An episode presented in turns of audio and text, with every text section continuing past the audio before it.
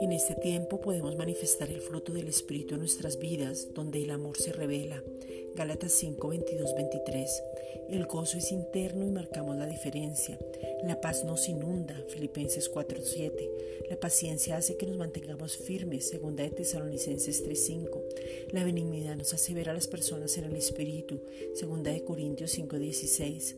La bondad es de nuestra naturaleza y no pensamos ni hablamos mal de nadie. Efesios 5, 9. La fe es reconocer su fidelidad siempre, sabiendo que no es nuestra fe sino la de Él en nosotros.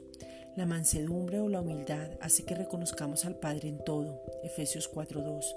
La templanza o dominio propio es la mente sana por renovarnos en el espíritu de nuestra mente. Efesios 4:22. Gracias Padre porque ahora tenemos revelación de lo que ya has hecho en nuestras vidas. Nos podemos gozar en ti. Tenemos una vida sobrenatural. Recibimos las promesas porque todas las promesas están en Cristo. Efesios 1, versículos 17 al 23. Amamos porque el amor fue derramado en nuestros corazones y podemos amarnos para amar a otros. Romanos 5:5. Maduramos en el amor y lo expresamos. Primera de Tesalonicenses 3:12. Nos podemos reír de lo porvenir porque sabemos en quién hemos creído, lo que tenemos, a quién le pertenecemos, quién nos habita y que ahora somos su habitación.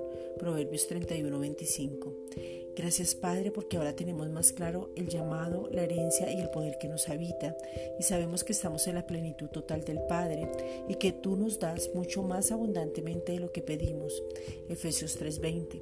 O entendemos porque hemos vuelto al origen y podemos decirte, Abba Padre, o sea, Papito, y nos podemos abrazar a ti con un gozo inefable y recibimos la abundancia de la gracia y el don de la justicia. Romanos 5:17. Gracias Padre.